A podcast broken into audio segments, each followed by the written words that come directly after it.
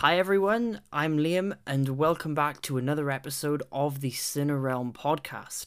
Today we are delving back into the character of the Joker, and I'm joined by my good friend Will Fletcher again. Will, how are you doing? Not too bad, dude. How are you? Yeah, I'm I'm pretty good. So we talked a little bit last time about Jack Nicholson's Joker.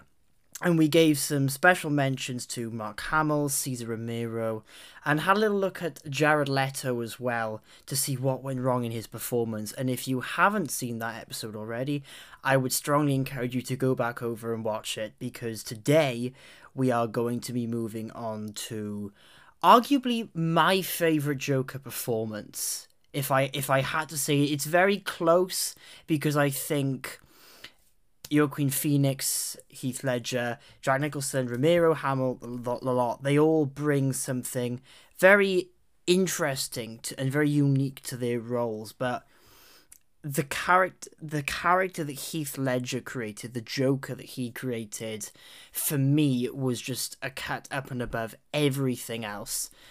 But before that, before we go on to Heath Ledger, I'm, very, very excited to talk about that. I'm going to hand the reins over to Will for a few moments because he wants to give a special mention to someone from an animated series.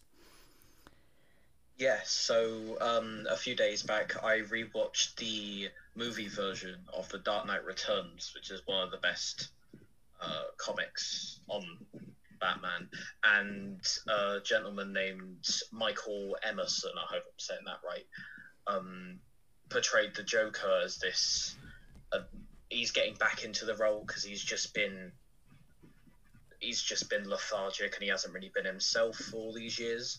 And the scene uh, where he breaks his own neck and all that stuff, uh, he really holds it, holds himself, and it was a nice um, it was just really nice to see a different portrayal that still held all the character that we talked about last time.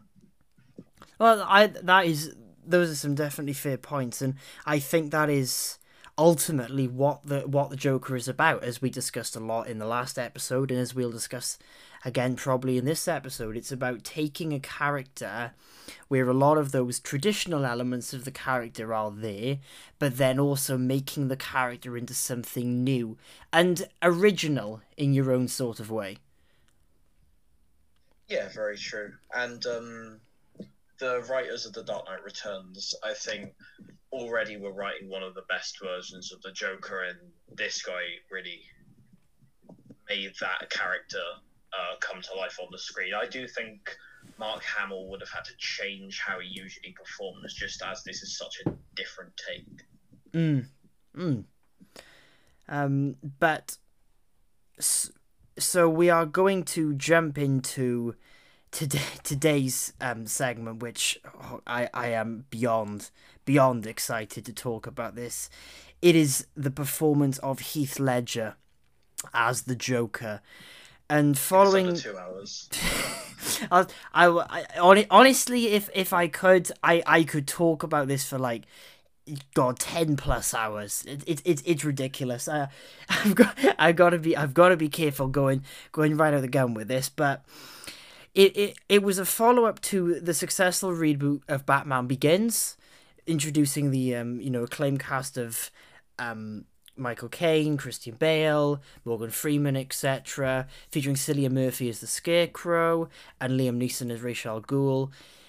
Acclaimed director Christopher Nolan, who obviously has gone on to do Dunkirk, Inception, and recently now Tenet, followed up that film with a sequel, The Dark Knight. And in doing so, Heath Ledger was cast as the Joker, and I think what makes Heath Ledger a, a pretty interesting choice, and I've obviously done a little bit of research and I've scoured around the internet, is that Heath Ledger wasn't a big fan of comic books. He wasn't a big fan of comic books, but there was something about this character that drew him to the Joker that made him want to undertake this role and he did an absolutely fantastic job and in interviews he described him as this psychopathic mass murdering schizophrenic clown with zero empathy and he famously locked himself in a room for a month so he could reach the depth of loneliness that the Joker ad- adhered to and that he wanted his Joker to adhere to. And it was so tragic that just after just bef- just um over six months before the film was released, Heath, Heath Ledger, you know, sadly died over a, of a, dr- a very unfortunate drug overdose. But we can still remember his performance, and we can still celebrate his form- performance. And he did go on to win an Academy Award in the category of Best Supporting Actor, which was graciously accepted by his family, and it was definitely deserved. Without question, it was definitely deserved. Yeah, I genu um I think this um taking on the role of someone this psychotic always has its down uh, parts. I think when I know I brought this up last time, but when they recorded the movie uh The House That Jack Built. And um they were they had these people at the front with like sick bags because people were just being sick on the front, and the actors in the movie how, were like taking breaks because just portraying these this evil man really took a toll on the lead actor, and that's shown here obviously to the nth degree. And do, I know you said about the uh, Oscar for best um, supporting actor, but The Dark Knight also won won it for sound editing. Shout Mhm. out Richard King, one of the best sound editors in Hollywood. And we're we're we're we're, we're talking we're talking about sound, but we we've also got to talk about the score as well, and James um James Newton Howard and Hans Zimmer returned to write the score for this. Arguably, Hans Zimmer is one of my favorite composers, film composers ever, and he did a remarkable job of this score, especially of this score especially and i love i love the 60 minute dark knight suite on the cd to be honest it was one of the when i was younger it was actually one of the first cds i think i bought was the score and i w- i can remember growing up after you know the dark knight because obviously i was much younger back then. I had all the toys and everything and i would listen to this score all the time and i was just drawn in. I was engaged to what Hans Zimmer was trying to convey with his music, and especially with these motifs of the Joker, especially the Why So Serious theme, that really characterized everything that the Joker should have been about. A little bit, a little funny at times, a little bit sinister, and a little bit playful with with Batman, but overall just a psychopath. And Hans Zimmer conveyed that extremely well, in my opinion.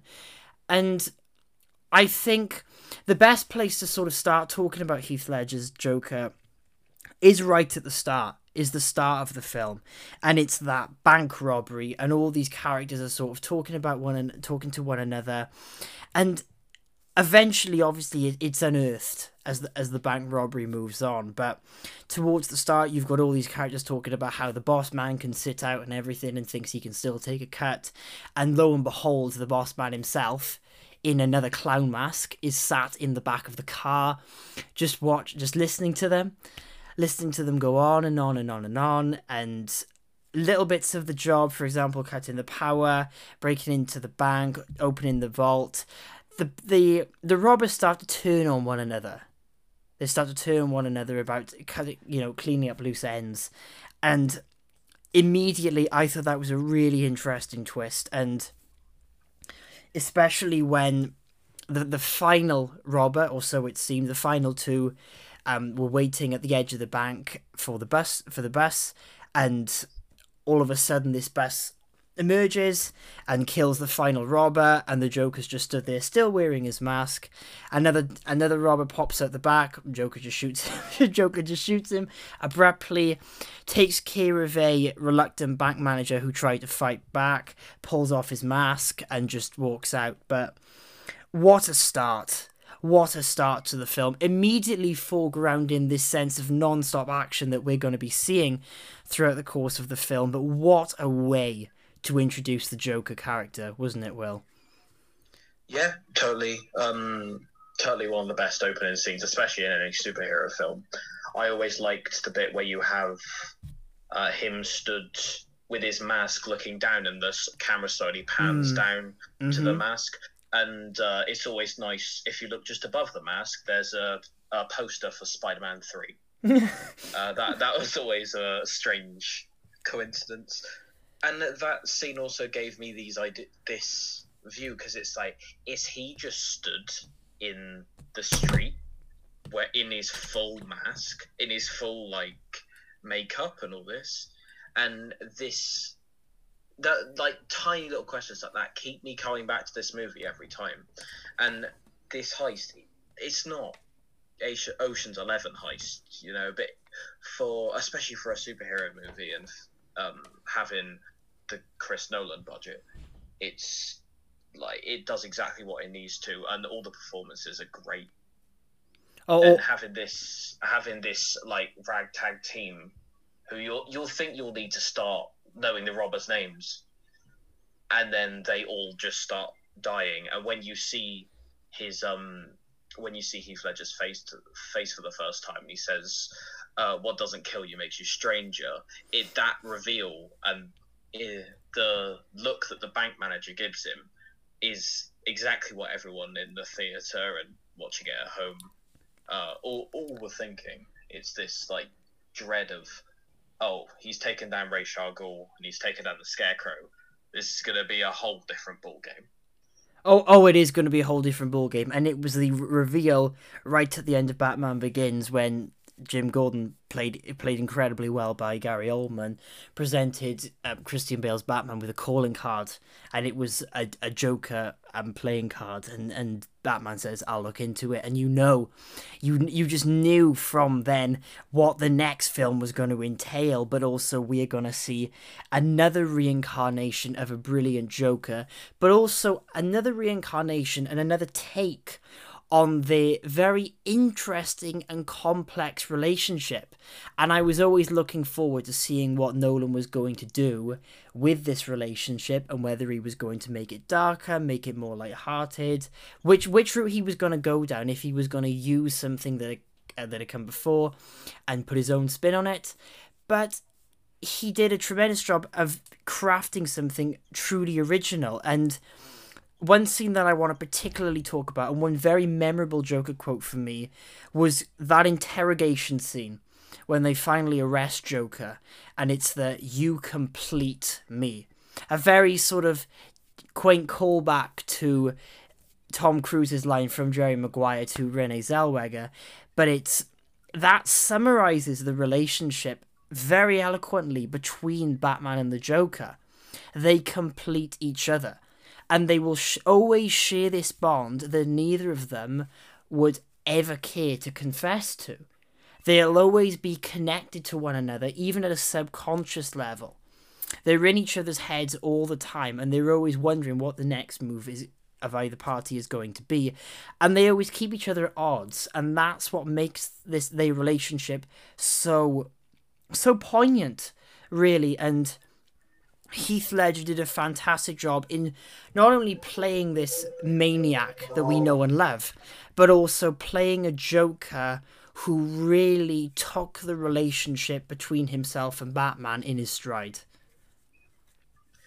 And going back to the last episode again, I think that's where Jared Leto's Joker failed massively because there was what one scene where that they shared together, and he wasn't even in. They weren't even in the same shots together.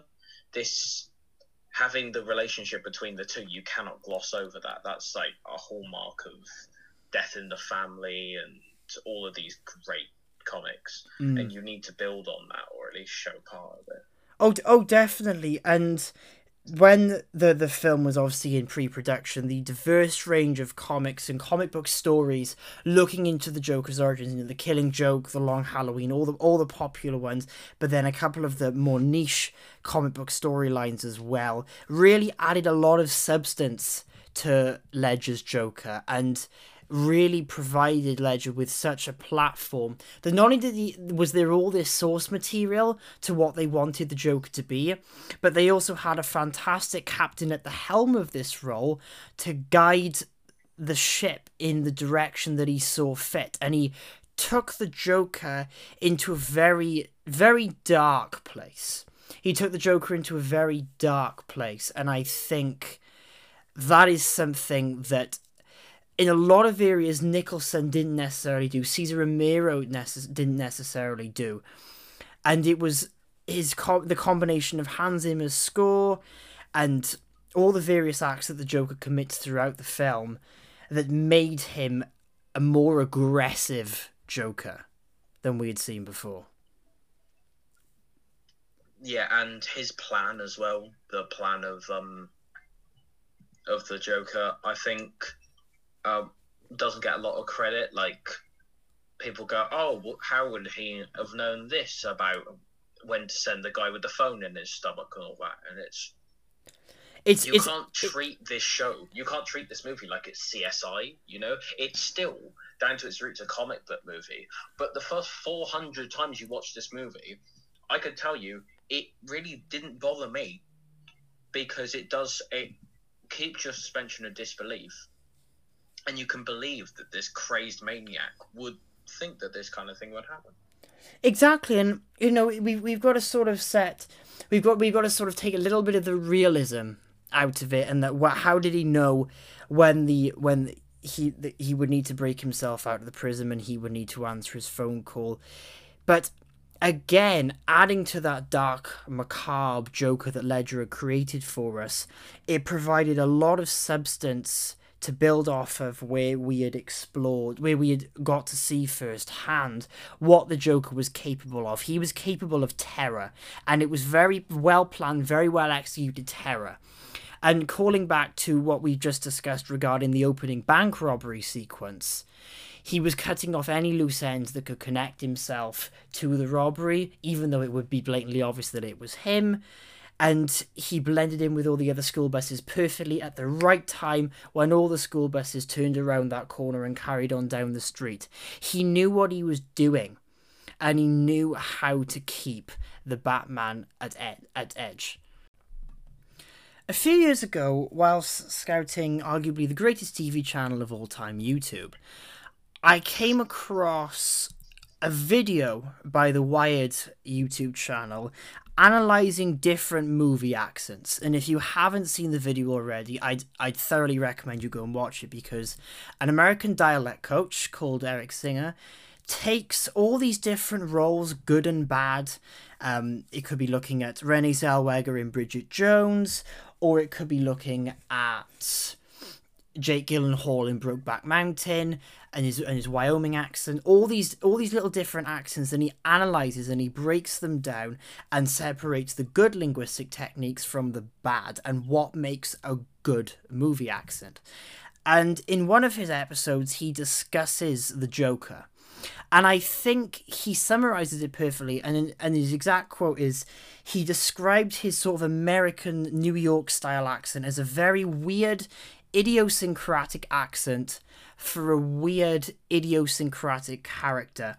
And i think and i'm gonna i'm gonna get a bit technical here as a as an um an english language student but it, it really is phenomenal how much effort Heath Ledger put into this role, not just in his in his mannerisms, in his acting ability, but also in his accent as well. And he created this very weird blend of different American dialects that that specific scene when he bursts into Wayne's tower and demands to see Harvey Dent, whereas Harvey Dent, and he sort of has that that bend in the vowel, that diphthong there, and that's commonly found in southern accents. And then he's sort of got this more bright, upbeat um, accent in other places that is more similar to a New York accent, and and he sort of goes in between all these different styles, and it it really represents how crazy and maniacal and unplanned the Joker always is in everything that he does, and it also shows to me that this is a man who's moved around a lot. This is a man who's moved around a lot. He's hardened himself on the streets, maybe, or he's hardened himself working for different people. But it, it again creates that shroud of mystery that we like to see with the Joker. That he's got this very weird blend of different American accents, and we don't really know where he's from. We can't place it exactly. All we can suggest is because of all these different accents that he's putting together, like Heath Ledger said, he's a he's a man completely torn apart by schizophrenia and he doesn't really know who he is anymore and he's he's he's lost sight of all of his former self. We can assume that one at one point he was sane, but we don't know that for sure. That's not a certain surefire guarantee.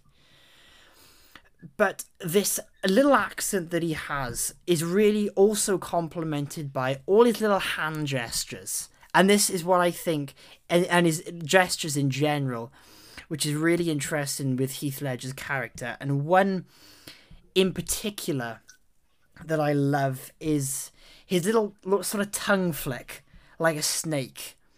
Little tongue flick when he's when, whether he's monologuing or whether he's having just casual conversation with characters. It adds to that level of craziness and that sort of predatory tone that the Joker has, and it reminds us of the darkness that Heath Ledger is trying to convey with this character. The, uh, the reason that that uh, tongue flick is in there is the makeup people were putting makeup that was too dry on his face, and uh, he had to keep licking it, or otherwise it would come off. So that was like another hour in the makeup room. Really? And then him and uh, Chris Nolan had a conversation about it, and he said, "Why didn't I just make it part of the character?" And he he was doing this on the fly while like on one of his first days on set. He was like, "I can't not emote, and just for the makeup stuff, I need to be able to like talk and have this great." Uh, and have all these mannerisms about it.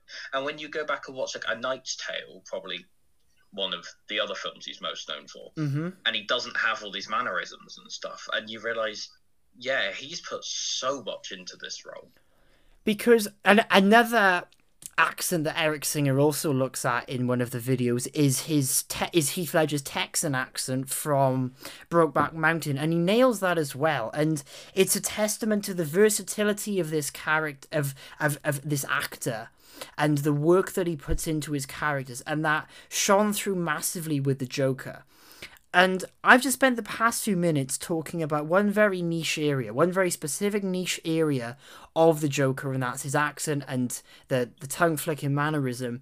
But already we can see how complex this character is and how Heath Ledger took undertook such um, a mass of complexity that he he knocked out the park. He hit straight out of the park, and and that's not the only mannerism. That's not the only mannerism that I found particularly interesting, and I think this is also something that Will is looking forward to talking about as well. It's that introductory scene with the knob, the the, the, the mob. So.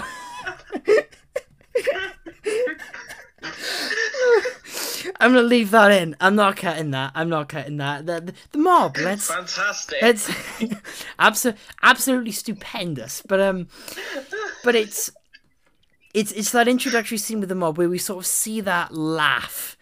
And what I what I think is so interesting about that scene is that when he's walking when he's walking into frame, it's also like he's walking into set for the first time, and he's having a little bit of a play about with what this with what this laugh can do, and it's the ha ha ha he hoo ha, and and he sort of takes it into all these different places, and he's sort of having a little bit of a play about with what he can do with it, and immediately he struck me as a very experimental Joker. As he famously says later on in the in in the film, which we'll talk about in a, in a few moments, do I look like a guy with a plan? No, he really doesn't. And he doesn't sound like a guy with a plan. From jumping to different styles of accents to this weird sort of laugh that he has in in his opening scene. He really is a very unpredictable character. He's a dog chasing cars, to quote it himself, isn't he? He's exactly he's he's a dog he's a dog chasing cars, and it's that, and it's that opening scene where we where we learn an awful lot, don't we, about the character of the Joker. So, what are a, a few things that you took away from that opening scene? I mean, I know it was shown in uh, the opening and the bank robbery, but him just slamming that guy's head down on a pencil uh, little uh, eight-year-old, nine-year-old me. I think I think that probably gave me my love for RoboCop and gratuitous violence. and uh, when it when it's revealed, um, the grenades under his jacket, um, all the stuff about um, the um, Chinese guy, I, I can't remember his name, the Chinese guy on the TV on the, screen the... and they're all talking to him. the talking television. Like, he's he's gonna Lau. That's his name. Lau. Uh, yes. Uh, he'll squeal. Uh, and I know that I know that like childish. Uh, no, him having these childish words while doing something so disgusting kind of adds more than you would be expecting from most comic book villains, and especially looking at excluding Thanos, every Marvel villain after, ex- excluding Thanos and Loki, that they aren't as good. They're still great, but all of the others just they just don't have the same. Like I told someone to name me uh, two of the character traits and the name of the villain from a Ant-Man and the Wasp. Think they could do it? No, because there wasn't enough time and effort put into each of these characters. And that's why this film and this performance stands up and we're still talking about it now. Oh no, 12, 12 years, years 12 years on from when it was made exactly. And I, I think that's that is a massive talking point to take away from it. We uh we're here discussing arguably one of the greatest superhero films of all time one in my opinion one of the greatest films of all time and one of the greatest performances in my opinion of all time. And we are still talking about it today and it's still held in such high esteem.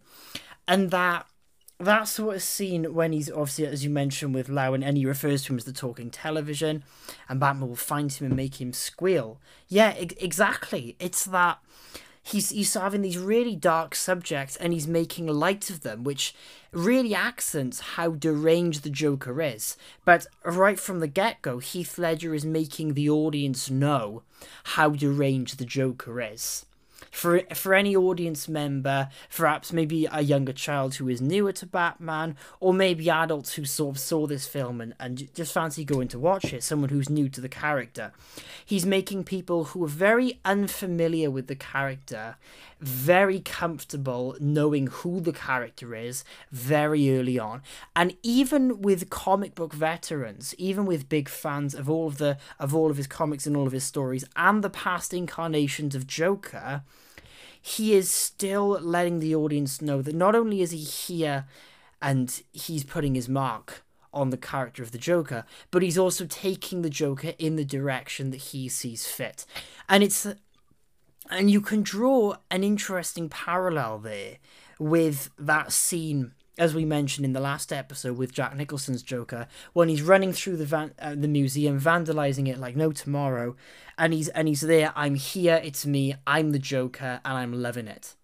And that's what we get from Heath Ledger's Joker. He's he's still playing about with the character and what the character can do, and he's loving it. And in playing about with the character in this early scene, it really shows is not is not only a testament again to Ledger's acting ability, but it's also a testament to the mark that he wanted to create with this character. And and his proposition to the to the gangsters of killing the Batman. Expanding upon what what I mentioned before about his his sort of his his plans, his sort of big master plans that they'll unravel as the film goes on and we learn more about him. He never wants to kill the Batman. He wants to coerce the mob into thinking that he does, so he can use the mob against themselves and then subtract all the power from him. It's that very famous scene in, particularly in the film, where he slides down the pyramid of money, and then all of a sudden his goons come in and set fire to the lot. And he talks about how all they care about is money and that this town deserves a better class of criminal. And he's going to give it to them. And by hell he does. By hell he does. Um, um and this uh, like rolls into the plan that he has that we'll talk about later. This rolls into how. Um, I think that was also a bit of a wink at like, you know, we're gonna give you a, a better movie than the last few because what were the last Batman movies after that? Uh, before this, sorry. So we had Batman Begins, good mm-hmm. film, which was good, which was good, yeah. Yeah, and then what was the live action Batman film before The Dark Knight? Oh, before Batman Begins. Batman and Robin. Yeah, ah, yes, yes, that was. Hmm. Now, let's be honest here. The chase scene in The Dark Knight, like when it's all done with miniatures and it's just like a tiny little van and a little uh, tumbler Batmobile. These things that they're filming real. It's such a step up from the filmmaking of the of the previous Batman movies. As much as you might love the 89 movie, Chris Nolan knows how to direct a blockbuster and he brings that expertise straight to this movie. Oh, exactly. And, and expanding upon that, I think, especially still surrounding, you know, like in the 80s, you sort of had the, the sort of comical um, Christopher Reeve Superman. And there was he, superheroes and supervillains and comic books weren't sort of taken in the sort of serious tone that a lot of people perhaps wanted them to be taken. And I also think in in undertaking the Dark Knight trilogy, Nolan really wanted to accentuate how he was here to not only leave his mark on the superhero film industry, but also to help reaffirm the reassure the fans that he is he is here to raise raise the raise the awareness, raise the prominence of, of superheroes and and not only that, but create a character and hire an actor to lead a character down a path which brings in such a wide audience and reminds people that superheroes don't superhero movies don't have to be these dumb silly things of good fighting evil. There's, they there can also be these really deep and macabre emotions running through them and these characters that we can empathize with and and and hate and love at the same time. And all these all these different complexities that really add a lot of substance as you said from Batman and Robin which pretty much did a good job in putting a nail in the coffin of you know of Batman movies of course the 89 film was fantastic but Batman and Robin for want of a better word, pretty much pissed it against the wall.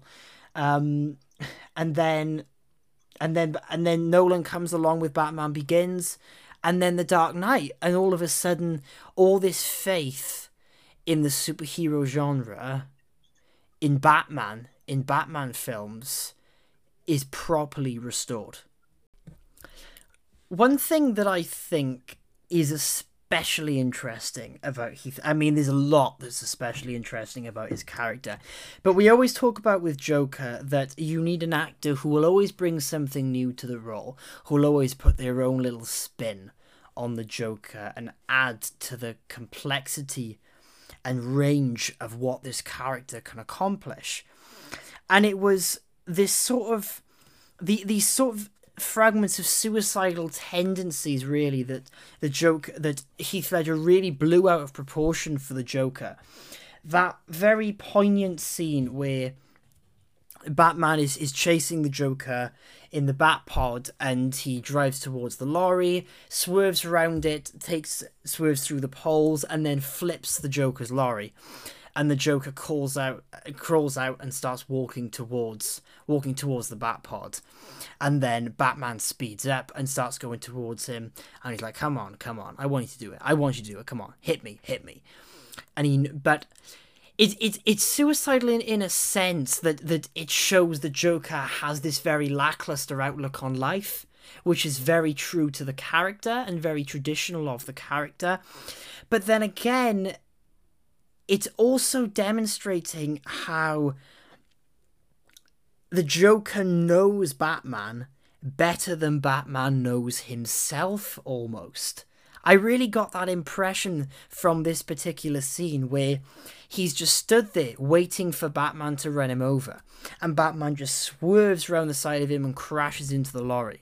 And then the Joker just all of a sudden, holding the machine gun in hand, just turns and just looks at him. And he knows. He knows that the Batman was never going to do it. And that's why he put himself in such a position of risk. Because he knew he could do it. And he knew he could get away with it. It's why in And the he Go on. Go on. Even if he couldn't get away with it, he's won anyway because Batman's killed. Exactly, because because because Batman's killed. It's Joker. Well, what I always think about with the Joker, I always think about: Does the Joker ever really want to kill Batman? Does the Joker ever really want to win necessarily against Batman? Yeah, he wants to. He wants to win, but he never wants to kill Batman. And like we talked about last week, he always wants to keep the Batman at bay, but close enough so he's always reeled in. So Batman's always intrigued by what Joker is going to do next. And Ledger in this particular scene with the lorry of enticing him in, come on, come on, like goading him almost, it really accentuated that and showed how showed on on one level that the Joker really didn't care much for himself and his future, and that sort of lackluster outlook to life reflected his style of chaos. But it also it also just just showed generally that his relationship with Batman is something that even he will never admit to. Even though he may want to at times, and even though he may be aggressive and a little bit sinister and kill whoever's in his path, he will kill whoever's in his path not to get to Batman and kill him, but to just get to Batman, to lead Batman out of the shadows. And he's always and it's this constant cat and mouse mouse chase. And what I especially found powerful about Nolan's films, and I'm not sure if you'll agree with me, Will, is how well in The Dark Knight he directed these particular emotions of the Batman and the Joker, of this very sort of love hate relationship, where they have this bond that takes them deeper than other villains that Batman has. Yeah, I would totally agree with that. I think that's really shown well um, in Batman Begins with Ra's al Ghul, uh, and how he's almost this kind of surrogate father figure to him, and how he knows him, as you said, r- with the Joker. Mm-hmm. Ghul knows his weaknesses, and that's what he's trying to exploit. And I know uh, Batman Begins, at least in my opinion, is probably the, the worst of the trilogy. Mm-hmm. That's that's a a fair movie, that's a fair it's- comment. That's a fair comment. It has those relationships between hero and the villain that the um that you were just talking about. because and and going on from what you said there with with Batman Begins, it was very much about Ra's al Ghul exposing Batman's weaknesses and using them for Ra's own gain. With with the Joker, he doesn't want to use anything for his own gain, and especially with especially with Heath Ledger's Joker, he doesn't want to necessarily have an upper hand on Batman he just wants to take these character traits of the Batman, learn them and study them, and then just explore all the little different ways that he can toy with them and not use them against Batman, but use them with Batman to wind him up, to keep him on his toes. And that is what always will make the Joker, in my opinion, one of the best movie villains of all time, but also one of the best, what the best, probably the best Batman villain. That he always he always finds ways to get through to Batman and keep Batman connected to him and most notably it is through it is through Heath Ledger's and Heath Ledger's Joker's exploit exploitation of those ones that Batman cares for, and that that scene, even though he doesn't know her, one of those very poignant scenes in the film is when when he bursts into Wayne Tower and he sees Rachel and calling and calling back to what I said about the accent is the well hello beautiful.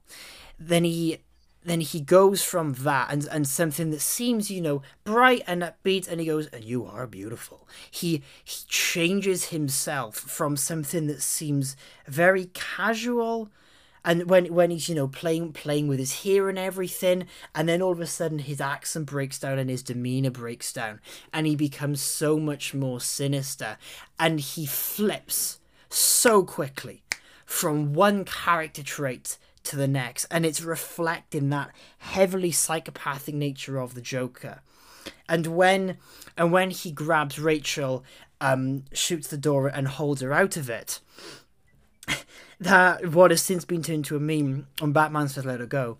And he says, very poor choice of words, and, and just drops her.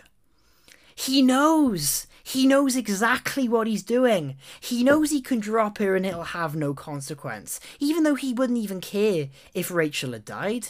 He he drops her out knowing that Batman will run after her knowing that Batman won't care to do the morally right, th- to do what would be in the grand scheme of things the right thing, which would probably be to tackle Joker, potentially at the sacrifice of Rachel, apprehend Joker, maybe even kill him. Which is what perhaps a lot of other vigilantes and a, not, and a lot of other more realistic movie heroes would do but he knows Batman can't. In the same way that he knows Batman can't run him down with the Batpod in that long sort of street scene midway through the film, he knows that Batman won't be able to take sacrificing a life to stop someone else to stop him from taking loads of lives. He knows he he knows that's not good enough for the Batman. So he drops her, allowing himself to escape, but also allowing allowing the Batman to save Rachel and it's it's a callback to all these little ways where he can just test Batman, and that's another interesting point. Well, and and I'll I'll expand upon what you said about about the testing with with Ra's al Ghul in Batman Begins, especially one of my favorite sequences from that film is when Christian Bale and Liam Neeson are fighting each other on the ice with katanas. Would you agree? Uh, no the, the, the cinematography of the action in Batman Begins is almost unwatchable. No, no, no. I, I it mean, makes up for it because the dialogue in that scene is fantastic. That's what I mean. That that's what I mean. The dialogue where he's where he's training him and where he's trying to eliminate his fears and Oh, find yeah. his weakness, and and he's and finally when Christian Bale knocks him down, he says, "You've exposed, you've you know sacrificed a sturdy stance for a killing blow." And he's and he's and he's testing Batman and he's trying to improve him. Joker isn't trying to make the Bat Heath Ledger's Joker isn't trying to make the Batman worse, and he isn't trying to improve him either. He's just using him in a pointless scheme like a merry-go-round that has no real end, that has very little of an ultimate goal aside from causing chaos. And that's why we still talk about him today. And that's and that's why we still talk about him today, exactly. I think that was uh, how this character was written was taken by um, was taken by Nolan when he was writing Inception, and a lot of it was given to Mal, uh, the the wife of Leonardo DiCaprio, and how uh, she because she's obviously not real technically she's in the dream state she has this erratic behavior that isn't uh, that, that isn't what like a normal person would be doing. And that was that was obviously taken from when he wrote the joker he took some of these aspects. But what makes the joker's version better one that he's interacting with the real world but two that he has that all of his actions play into one another. So one goes to the next, goes to the next, goes to the next, each of the actions into the plan. Well, uh, Mal's character, it, do, it doesn't as much. It's more just one bad thing, a second bad thing, and a third bad thing. Maybe apart from the train, which has a couple meanings. Mm. Yeah, there's there's definitely a lot of a lot of meanings with with Joker's character, with with Heath Ledger's Joker in particular, and Nolan's style of acting, uh, actually people directing, as you mentioned, where he he creates these these really intriguing characters with these, with all these all these little stories that they're trying to convey, and that, and it on on the subject of stories that that I think takes us nicely to something else that I want to talk about. And it's he tells it in different ways, but it's the motif of the scars. The motif of the scars. What do you, what do you have to say about that, Will? I always took the scars as more of um what would um what would terrify that person the most. So when he's talking about so when he's talking to Rachel, he uses the wife uh, storyline, uh, but he also does the military one and father was a drinker one, and each time he uses that, whether unknowingly or whatever, that um that would relate to those characters that he was telling the story to. So the father was a drinker one. Uh, um, obviously, you know, Batman doesn't really have parents. mm. um, and how he said it, he's trying to get in the head of these other people, and you never really know how he's um how he's got them. And to be honest, you don't really want to, because for all its amazingness, Batman 1989 showed us that if you give the Joker too much context, he's not as scary. No, no, he no he isn't, and, and I exactly. oh, exa- oh, exactly, exactly, and and for me that the the one the the, the way, multiple ways that he that he reads it that he uses the scars, you know, with oh, a why so serious, with talking to the mob, and and sort of you know pinning pinning down one of these mob bosses and pretending to be dead and capturing him and, and essentially slitting slitting through his um through his mouth in the same way the Joker has the Joker has his with his scars. And then he he's using that to intimidate the mob and enforce that he is going to become the new criminal in Gotham. He is going to become the superior criminal, and no member of the mob will be able to stop him. And then with Rachel, he's relating himself to more of a family man who's broken down. And he sort of tells this very dark, macabre tale. And it's and exactly like you said, Will, when we were discussing his in, his proper introductory scene when all the mobsters are sat in that room and he's talking about the talking television and the squealer, he's he always he's he's having all these little funny ideas and all these little funny lines are coming out and but he's discussing really dark things. And that's what i find particularly interesting about this sequence with rachel that he talks about how he sticks a razor in his mouth and then he does this to himself and you know how she can't stand the sight of me and he and he sounds as if he's about to burst into tears. And then all of a sudden he says but now i'm always smiling. And it's again it's a testament to how quickly Ledger can twist this joke character that he's created, how he can instantly change from one mood to the next, and that, in this particular scene with Rachel, is what helps terrify her so much. Whereas with the mob, he's using more of a direct tactic and he's being more aggressive. With Rachel, he's flicking through all of his different personalities. He's using a lot of these psychological means at his disposal to essentially break her down and break her stance down and essentially, re- you know, re- reveal how how scared she actually is and humiliate her in front of the crowd of people. Joke. I think um, one of the best uh, things about Chris Nolan's directing is that, especially with big action scenes, he only directs once. He will do the scene once uh, and he will just have so many angles of it. And that scene that we were you were just talking about when he walks in and talks to Rachel, that scene was the first take because uh, that was Maggie Gyllenhaal who played Rachel hadn't seen him with his make with the makeup on before. And that's why she couldn't look at him. So that was some great, almost improv acting from Maggie Gyllenhaal over mm-hmm. there. Oh, she she was fantastic as as Rachel in that film as well. Yeah, better than. Uh, what was that? What was her name in the first in Batman Begins? I can't I can't remember, but I I, I don't remember her being very good. she, she no, she was okay. She was. But she wasn't as good as Maggie Gyllenhaal. She wasn't as good as Maggie Gyllenhaal. Kate Holmes. Oh yes, yes. She just wasn't.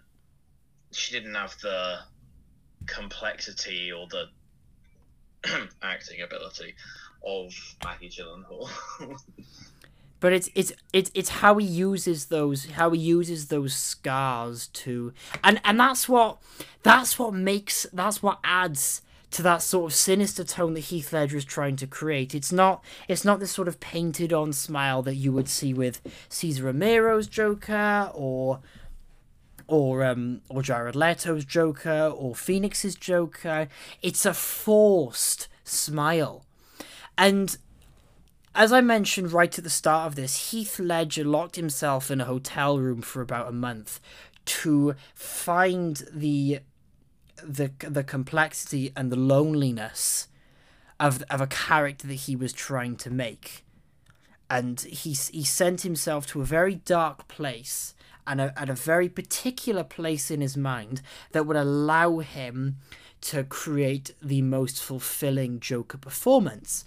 And in in creating these scars that almost force him to smile, it's a reflection of how Ledger is trying to convey that the Joker even though he may seem, you know, upbeat or aggressive at times, there's a lot of sadness within him. There's an awful lot of loneliness within him. And I think and talking about and, and again like like I linked last episode with the Batman Arkham video game series, there's a sequence at the end of the video game where the Joker and the Batman sort of fight for control within the Batman subconscious and eventually the joker is sort of locked up and he's and he's pleading bruce please no please no. And and that really is sort of mirrored here. The joker is always afraid of being forgotten.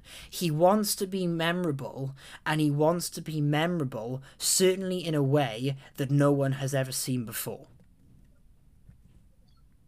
And how many villains uh, in movies do you talk about this long after they came out I know, I know, in this much I, detail. I know, I know, I know you, I know you keep you keep saying, but it's so true. It's so true yeah. that we are we are having this massive in-depth discussion about a character that we love, a character that's that's that's 12 years old played by one actor but is decades and decades years old through the medium of comic books other films cartoons whatever else and what makes the joker so fascinating is that there's always something new to talk about with him, and especially with with with Heath Ledger's Joker, the the diversity of characterization that Ledger gave us, and his show his showcasing of how versatile he can make the Joker it showed that he wanted to push the not only himself to the limits with this role he wanted to really challenge himself but he wanted to push the joker to the limits. He wanted to see how far the character could get pushed. And i think in making him so dark and so psychotic he did that incredibly. And we've we spent a little bit of time talking about joker has this sort of little bit of a a, a merry-go-round plan with the bank robbery at the start, with toying with the mob and taking control from the mob. But there is one exception to this. There is one situation with one very large picture within the Dark Knight where the Joker does actually have a plan. And it and it goes against everything of the Joker's ideals. Do I look like a guy with a plan, etc. And you could argue on the one hand that this breaking of characterization is, is, is so taboo and, and, it, and it shouldn't be done, but Ledger pulls it off masterfully. And it was masterfully written in by Nolan, and it's something that Will is probably jumping up and down in his chair right now, ready to talk about. It's the it's the relationship of the trio of Batman, Harvey Dent, and the Joker. So, Will, would you like to start us off? Yeah, I've uh so th- there's a massive thunderstorm outside, so you might hear some of that. Yeah, But um, that's apt. that's that's that's that's also me with with noting. I'm I'm recording this on a night of a thunder thunderstorm, so uh, my apologies for Mother Nature in advance. Anyway, Will continue. So, I think uh, during uh, when looking at this film, that Aaron Eckhart gets such a bad rap. He is fantastic in this movie, Mm. and no, he's not as good as the Joker because the Joker is he's a one of a kind. But Aaron Eckhart's performance in this film is absolutely fantastic, and he has this not goody two shoes, but he has this American icon feeling. Exactly. And when he's in court and he grabs the gun off the guy, tries to assassinate him, and he still has that. And he's and he says at the end, "But Your Honor, I'm not done. Your Honor, I'm not done." Yeah. He's so good, and you see, and when he has the coin, and it's two two heads, that's so good, and he's such a good character, and then to break him, and for him to do this g- good old switcheroo, uh, and become this like terrifying uh, man who's got some of the best CGI face animations ever is absolutely amazing. And I'd love to see uh, what else they could have done. Uh, I don't know if there is extended stuff with this with the Harvey Dent performance, but I'd love to see that. And turning Harvey Dent bad, I think a, a lot of the time when you talk about the Two Face character, they don't give enough time to Dent, No, they did. no. And I and I and and it's I see I've out of all of Batman's villains, obviously you know I I love the Joker, but I have always loved Two Face.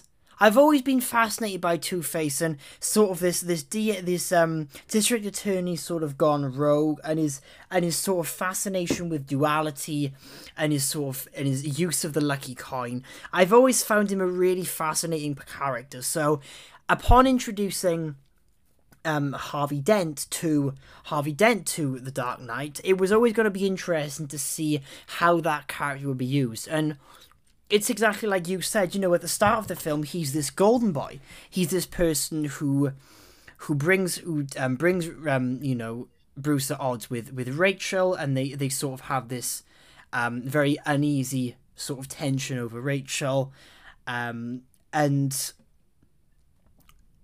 and I, I I do definitely agree that you know in in the casting of Aaron Eckhart that people don't praise him enough, and I think he was fantastic, and what I especially one comparison that I especially want to draw is there's a lot of mirroring between the relationship that Harvey Dent had with the Joker and what Anakin Skywalker had with Emperor Palpatine. Where Anakin with Joker, like Palpatine, saw someone with a lot of potential, but also with a lot of power and a lot of presence. And with all this power came a lot of responsibility for Harvey Dent. You know, the the mayor said he said when you when you go public with all these arrests, you're gonna have the mob. Everyone else is gonna be on your back, and you are not gonna know where to turn. And Harvey Dent doesn't care. Harvey Dent's like, nah, bring him on, bring him on. It's fine. I, I'm I'm not bothered. You know, I'm I've got to do my job at the end of the day, and I'm gonna stand up for what I believe in. And him, and Batman, and Jim Gordon sort of launched this tirade on organized crime in Gotham. But the emergence of the Joker, the emergence of the Joker, really does throw a spanner in those works. And the scene in particular is how the Joker, that interrogation scene where we find out that Harvey Dent and Rachel never got home. So we know something bad is going to happen. We know corrupt cops are involved, and we know somehow the Joker is involved. And he uses that to get to Batman. And he says that they're at two separate locations. And what I what the one thing I always love about this, I always love, is that he's got these two people that Batman cares about at two different locations. And only one of them can be saved. And he gives him the wrong address. He gives him the wrong address. I thought that was so clever. So obviously, you know, it was it was obviously, you know, so foreseeable, but in my, in my opinion, I thought giving them the wrong address, knowing just in that little bit extra that the Joker could play with Batman and use Harvey Dent, but not only that, I thought the way in which Harvey Dent became Two Face, as in physically, you know how he was disfigured, was was was sort of very realistic. Where he was trying to break himself free, and um, you know, half of his face got covered with oil. What do you think about that, Will? I think that's uh, one of the best scenes in the movie, uh, and how the how he actually became uh, him was still realistic enough that it could uh, it could actually happen, and that leads me to my favorite scene in the film. I know everyone really loves the the uh, scene in the police station and all that stuff, but my favorite scene is the hospital. I would agree with you. I would agree with you. And everything in that hospital, whether that's Two Face versus the Joker, whether that's the explosions that don't go off at the right time and actually make it better, whether that's um, um, the explosion of the building that was actually real that was done after. Mm-hmm. There is so much. The the the shot of the Joker getting into the school bus that wasn't used, and then in it stays on him for an extra thirty seconds, and he does not look back. And this shot isn't in the movie, but if you look at it, and it and it added so much to this character that just from me going away and looking, it, it improved it to no end, for, in my opinion. But he, but it also shows that Ledger's Joker, especially, not that he necessarily doesn't have the conscience, but but he's but he's too psychopathic to even know what a conscience, what a guilty conscience is over what he's just done.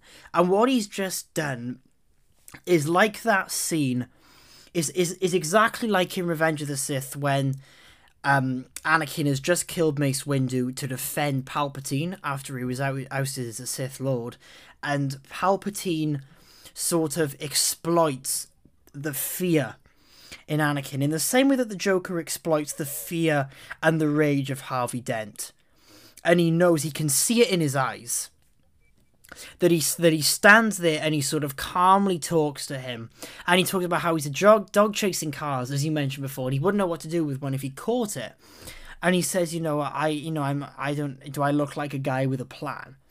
And he's all these little manipulations work brilliantly to the Joker's advantage because in actual fact, this is all one great big plan, and Harvey Dent can't see that. Two Face can't see that. He can't see what the Joker is turning Harvey into. And that's what, like you said, with the hospital, with this being your favorite scene, and it's my favorite scene as well. That's what makes this scene so interesting. I think it's uh, drawn a great parallel to the Dark Knight Rises. And I know, okay, you talk about the Dark Knight Rises, half the people cheer and half the people want your head. But the scenes in the Dark Knight Rises of um, at the football stadium, when you have Bane manipulating every single person at the stadium instead, and how uh, showing all these people this bomb exactly and how he can take control of all these people that was uh, whatever your opinions on the movie, I think that also shows how Chris Nolan can direct these villains in a way no one else can. Oh, exactly. And he's and he's he's taking these villains and he's taking the actions of these villains and he's using them to turn other villains and other characters against one another. And what we talked a lot about in the in the last episode was the Joker and anyone playing the Joker has to have the ability to hold the room. And you've got this golden boy of Gotham, this golden boy of, of Harvey Dent, you know, who's as as Joker goes on to describe him as Gotham's White Knight. He he just sits there and just says hardly anything and just listens to the Joker and listens to the Joker rabbit on and rabbit on and rabbit on about whatever scheme that he's planning because he knows that he's powerless to the Joker. He, al- he always knows that he's powerless to the Joker and that nothing that he say or that he can try and do will ever get run up on the Joker. Because he literally he literally holds he literally grabs the gun he literally he takes out a gun and he puts it in harvey's hand. And he says add a little chaos to the equation. You know i'm an agent of chaos. And he and he talks about how you know uh, how how he likes chaos because it's fair. And there that little it's fair he's playing exactly he's letting harvey play exactly into the joker's chest because he he knows that he's playing into his ideals as a district attorney and his ideals as someone who wants to see justice in Gotham. But he's taking that idea of justice, and to quote what Joker says later on, he's bringing it down to our level. He's making, he's exploiting that justice so Dent will go and use it improperly. And he puts and he puts the gun against his head, again exploring those suicidal tendencies and then all of a sudden we see this motif of the coin where harvey flips his coin flips his coin in the air to decide whether he lives or whether he dies. And that exact scene is the moment where harvey dent made the transformation from becoming the bright and shining uh, district attorney to the dark and seedy two-face. He crossed that realm. He crossed that realm realm in that moment. And of course, the Joker doesn't actually expect Two Face to shoot him, even, even though he might have done, but he puts the gun against his head to serve the purpose of knowing what the consequences will be if he does so. And he knows that in that because Batman went after because Batman would have gone after Rachel and he went after Harvey and then Gordon failed to rescue Rachel that eventually, in his killing spree, Harvey would ultimately come back to Jim Gordon. And he would find a way to use Jim Gordon. And what you just said there about that scene is one of the reasons why it's one of my favorite parts. But there's a huge part of that scene that nobody ever sees. And it is that when he puts the gun to his head, you look at the trigger and he has his finger under the trigger. So if if he did kill, if he did do it right, he would have been able to pull the trigger. Mm. And I didn't see that the first ten times watching this movie, and that has given it that rewatchability. Little things like that that he might have rolled kill on that, but he he he didn't end up doing it in the end. Maybe because he didn't toss it right, or maybe because his finger was behind the trigger. Let's let's say let's say that the Joker hadn't been, you know, that he and but but we don't know. We don't know. So let's because that scene it was the look from um De- the look from Denthouse Joker said, "Hmm, now we're talking." And it was that look that that said um oh okay, you know, let, let's go for it. And the, then it cuts to black and it transitions. But we, let's say that the Joker, that he was going to kill the Joker, and he tried to kill the Joker after flipping his coin and everything else. it wouldn't make a difference even if he had tried to and he had failed and Dent had been pissed off that justice wasn't served. It wouldn't have made a difference because he planted this idea that he can use this coin, this charred coin on one side, for his own kind of justice to take matters into his own hand against the mob. That's what that's what the Joker sought to do in this situation. He wasn't sacrificing himself, he was purely using himself as an example, as an experiment for his own twisted scheme that Two-Face would then go on out to act. And his plan and his plan was never ever to kill his plan was never ever to kill the Batman. His plan was to kill the Batman's sort of allies. And not literally kill, but metaphorically. When Two Face crossed a threshold that he could never return from, and he started gunning down all these mob, all these corrupt um, mob members, um, and then which eventually obviously led him back to Jim Gordon, it's it's the whole idea the Joker is knowing in that exact moment in the hospital. If I point this gun at my head and I tell him, you know, to seek out justice but make it fair, playing into those little those little legal exploits that Harvey Dent knows, and I put the gun against my head, but I put the finger under the trigger to stop him from shooting. I know that by the time I walk out of this room, he is going to be a changed man. And I know I am going to be the one who's done it. And that is exactly what this scene is about. It is lamenting the change of Harvey Dent into Two Face, for better or worse. Yeah, I totally agree. And then that that leads us towards the end of the film where we see the Joker. We see the Joker on on the construction site where Bruce finally tracks him down using the sort of sonar technology that was presented to him by um by Lucius Fox and he eventually gets to him and hangs him from the roof. And all of a sudden there's this there's this all of a sudden drop in the face of Batman. What did you do? And and talking about Joker talking about all the heroic things he's done.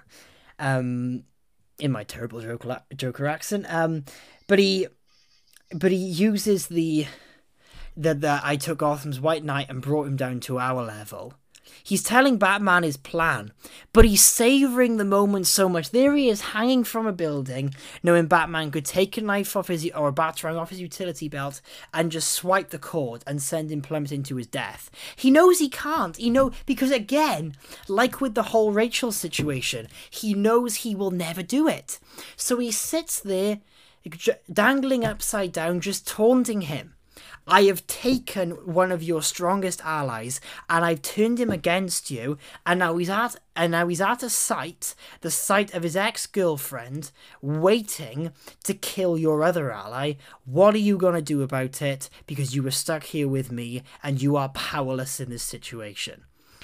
And talking about power, and talking about that power balance, that's exactly what the character of the Joker is about. It's about taking power from Batman, but taking power from the from the from the scene as well.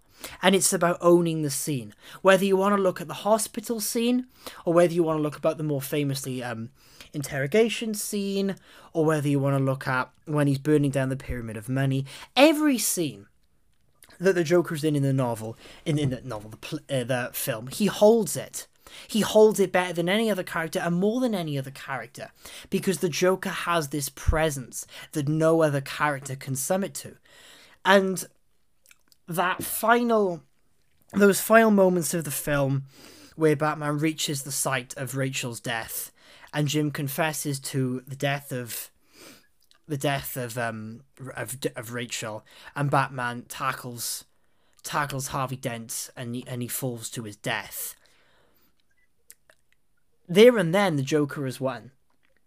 The jo- the, to, the, the Batman mentally the Joker has won, but he still he still tries not to let him win. But it's a lose lose situation, I think, because in my opinion, the ending where Batman takes the blame for what Harvey's done and goes off into exile. Ultimately, saves the reputation of Harvey and undoes the work the Joker sought to do. But then, in doing so, the Joker has destroyed the reputation of the Batman. Don't you think? Yeah, and he's also uh, so now he could never go back and fight him again. Uh, and that was gonna be a great part of the Dark Knight Rises. There was a scene written out, which was uh, Batman going into Blackgate Prison and talking to the Joker while he was still in prison because he was going to let everyone out. Bane was going to let everyone out apart from the Joker because he stands for anarchy and stuff that Bane never believed in, and it's not like what the League of Shadows believed in. And then Batman was going to go in and have this conversation with the Joker. It was going to be like to the the, the to end all, if you will.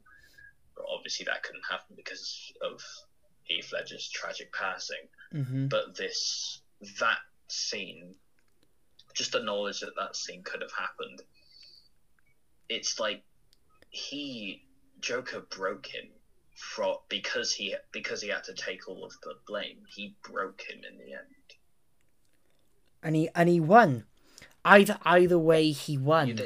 He he he he was he wasn't like Batman. He wasn't bothered with sacrificing one life to sort of redeem another. But but but, but he put Batman in an impossible situation, where either way, someone was going to suffer.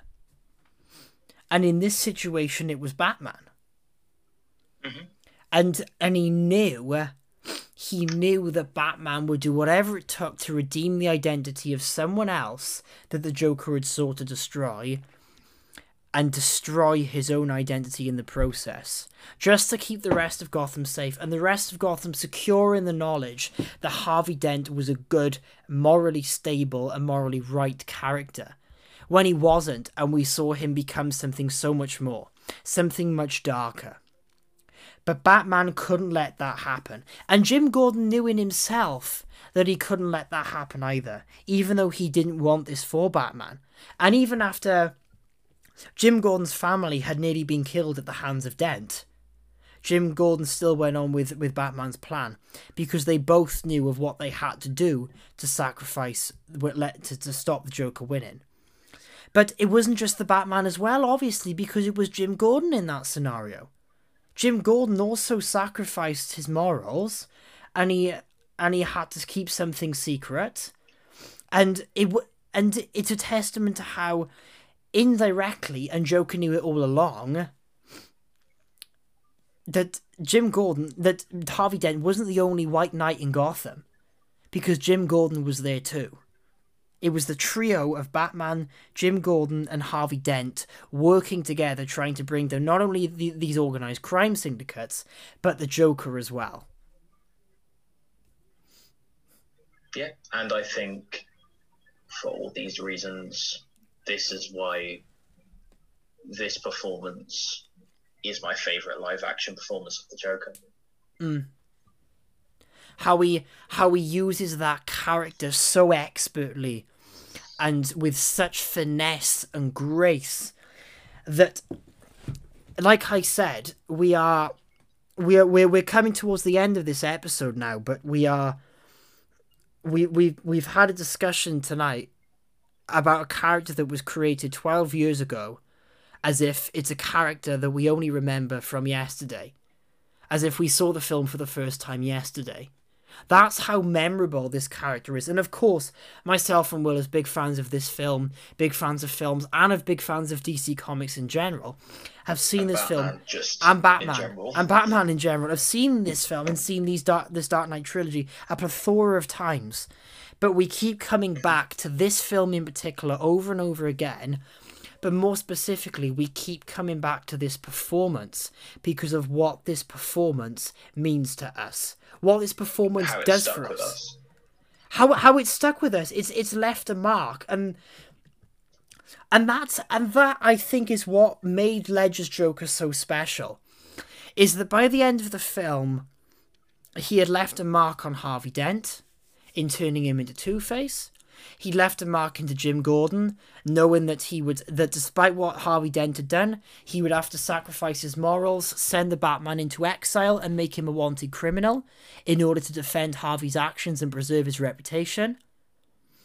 He had the Joker had affected uh, had left a mark on the Batman, knowing that he would never be seen as a as a hero again, or so we thought, as you know, as that change in the Dark Knight Rises, but as someone who was willing to destroy their reputation. But he took that away from Batman. He took away that ability to enforce justice no matter what the cost. But then he also he also left this mark on another group of people. The audience themselves. Me and you everyone else.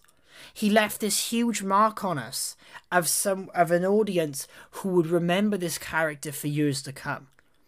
And in a way, that was what Heath Ledger Joker was trying to trying to convey in a very weird sort of way. He was sort of always breaking the fourth wall because he was always because he was always addressing the members of the audience. No, address always addressing the members of the of the film um, you know, and the and the cast there. But then indirectly, he was also addressing us. He also had a script, and he also had, with his such compelling performance, he left such a mark on all of us.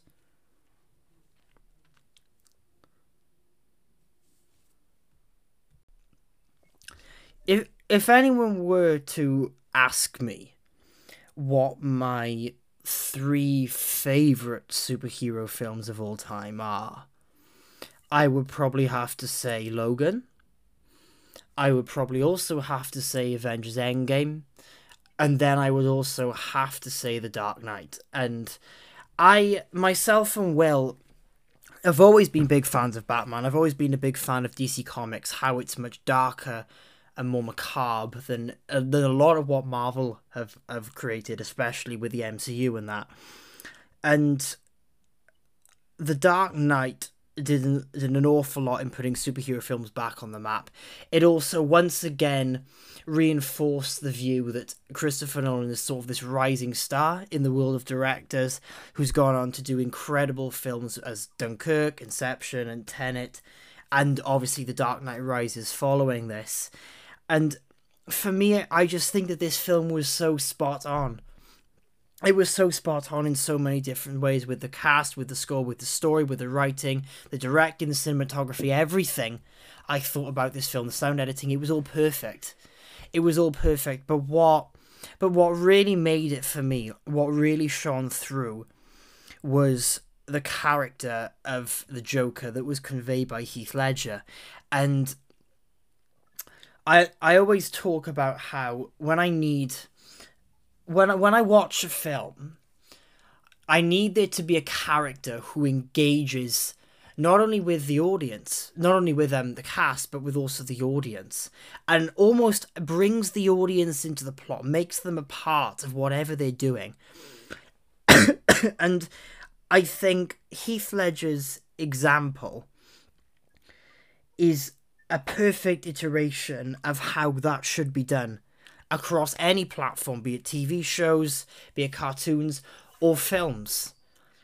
And in that regard, it's why I think Heath Ledger is probably my favourite Joker. My, my favourite Joker of all time.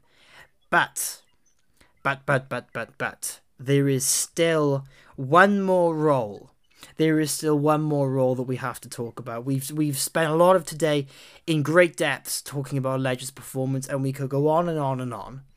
We've talked Drum about roll, please. we've talked about um, we've talked about Romero, Leto, um, Hamill, and also Nicholson in the past, but now we need to look forward to the most recent incarnation of Joker, and that will be next um, in the next episode of this little mini series of the winning joke, where I'll be taking a look at Your Joaquin Phoenix's performance, and I'm looking forward to that one, and I'll probably be joined again for Will, by Will for that one.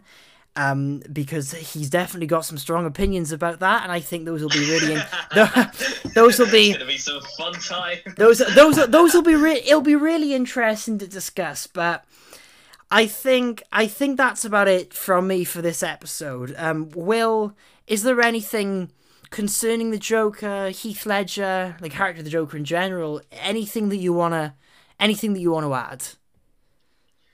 I think you can talk endlessly about James, who portrayed James Bond and who portrayed Spider Man, who was your favorite, and it always boils down to the one you grew up with and the one you love the most. Mm-hmm. So that's why I love Tobey Maguire with all the, you know, cheesy dialogue and all that. And me, and me. And yeah, and the the first DC thing I ever watched, apart from Batman: The Brave and the Bold, on on what was that CITV at eight o'clock in the morning, where my parents went up. But this, I watched The Dark Knight with my dad when I was so young, and it gave me this love of this character. And however much I do love um, Nicholson's performance or uh, enjoy seeing Joaquin Phoenix play it, it your favorite is always you, the one that you grew up with will always be a special place in your heart.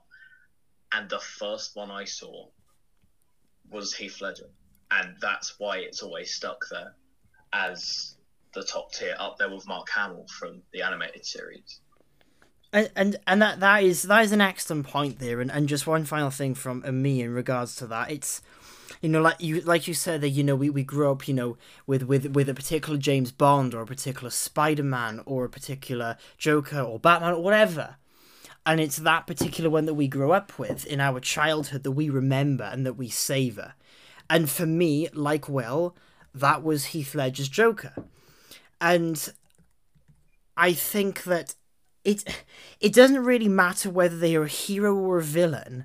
At the age that we were you know watching that film growing up we, we, we find a way to idolize these characters you know we find a way to almost as as actors and as what characters should be in film look at them and think i love this film because of this guy and what this guy did in it or what this girl did in it or whoever it, it doesn't what the the the things that we watch when when we're children, you know, like with and we see these actors, you know, like for, like for me when I was younger, it was Katniss Everdeen with the Hunger Games as well.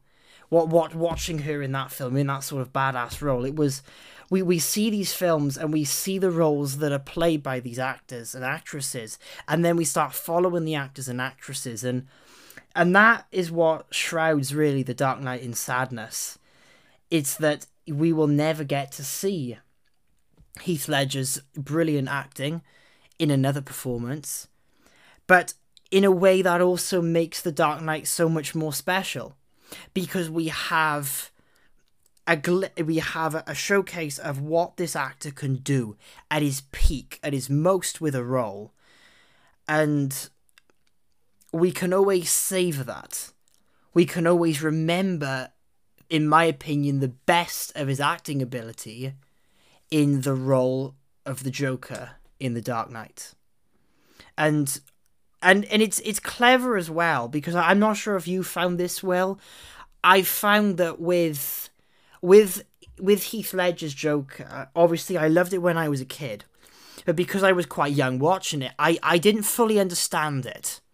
I couldn't. I couldn't. what schizophrenia was. I no no you know what I mean I couldn't look into those sort of fine elements of the cinematography and the scores and the editing around the characters and, and the script all these all these other complex filmmaking elements I could just see the person on the screen and the person on the screen was enough but as you get older and a lot of those and a lot of the childhood films that you watch you go back and watch and you think now nah, that was pretty crap and then you but but with the Dark Knight is one film that definitely gets better with age, and it gets better the more times you watch it. As you said about how when he holds his finger behind the trigger, and that's something you hadn't seen for like the first ten times that you watched it. You know it. It it it it really is. A, a testament to Heath Ledger's acting, Heath Ledger's performance that he's continuously adding more and more layers of these of his performance, more and more hidden layers that the audience can always unravel. He's playing a game with Batman, but he's also playing a game with the audience too. And that's what makes Ledger's character so special is that it's timeless. And timeless is what the Joker should be fundamentally. And on on that note, I am going to end this episode. So thank you all so much for listening again. As always, if you have any queries, feel free to message me on Instagram at the Cinerealm Podcast or get in touch with me over email, cinerealmpodcast at outlook.com if you've got any questions about the episodes or any suggestions for future episodes. But um, other than that, there's nothing else for me to say except for a big thank you again to Will Fletcher for coming on the show again and continuing this mini series with me. Yeah, thanks for having me on, dude. Looking forward to the next episode. Yes, the ne- the next episode is going to be a good one, and and again, I, I can I can tell Will's probably um jumping up and down in his chair at the minute, but um but on that note, um, that's that's it from me. So as always, thank you all so much for listening, and I will see you for another episode. Take care, everyone.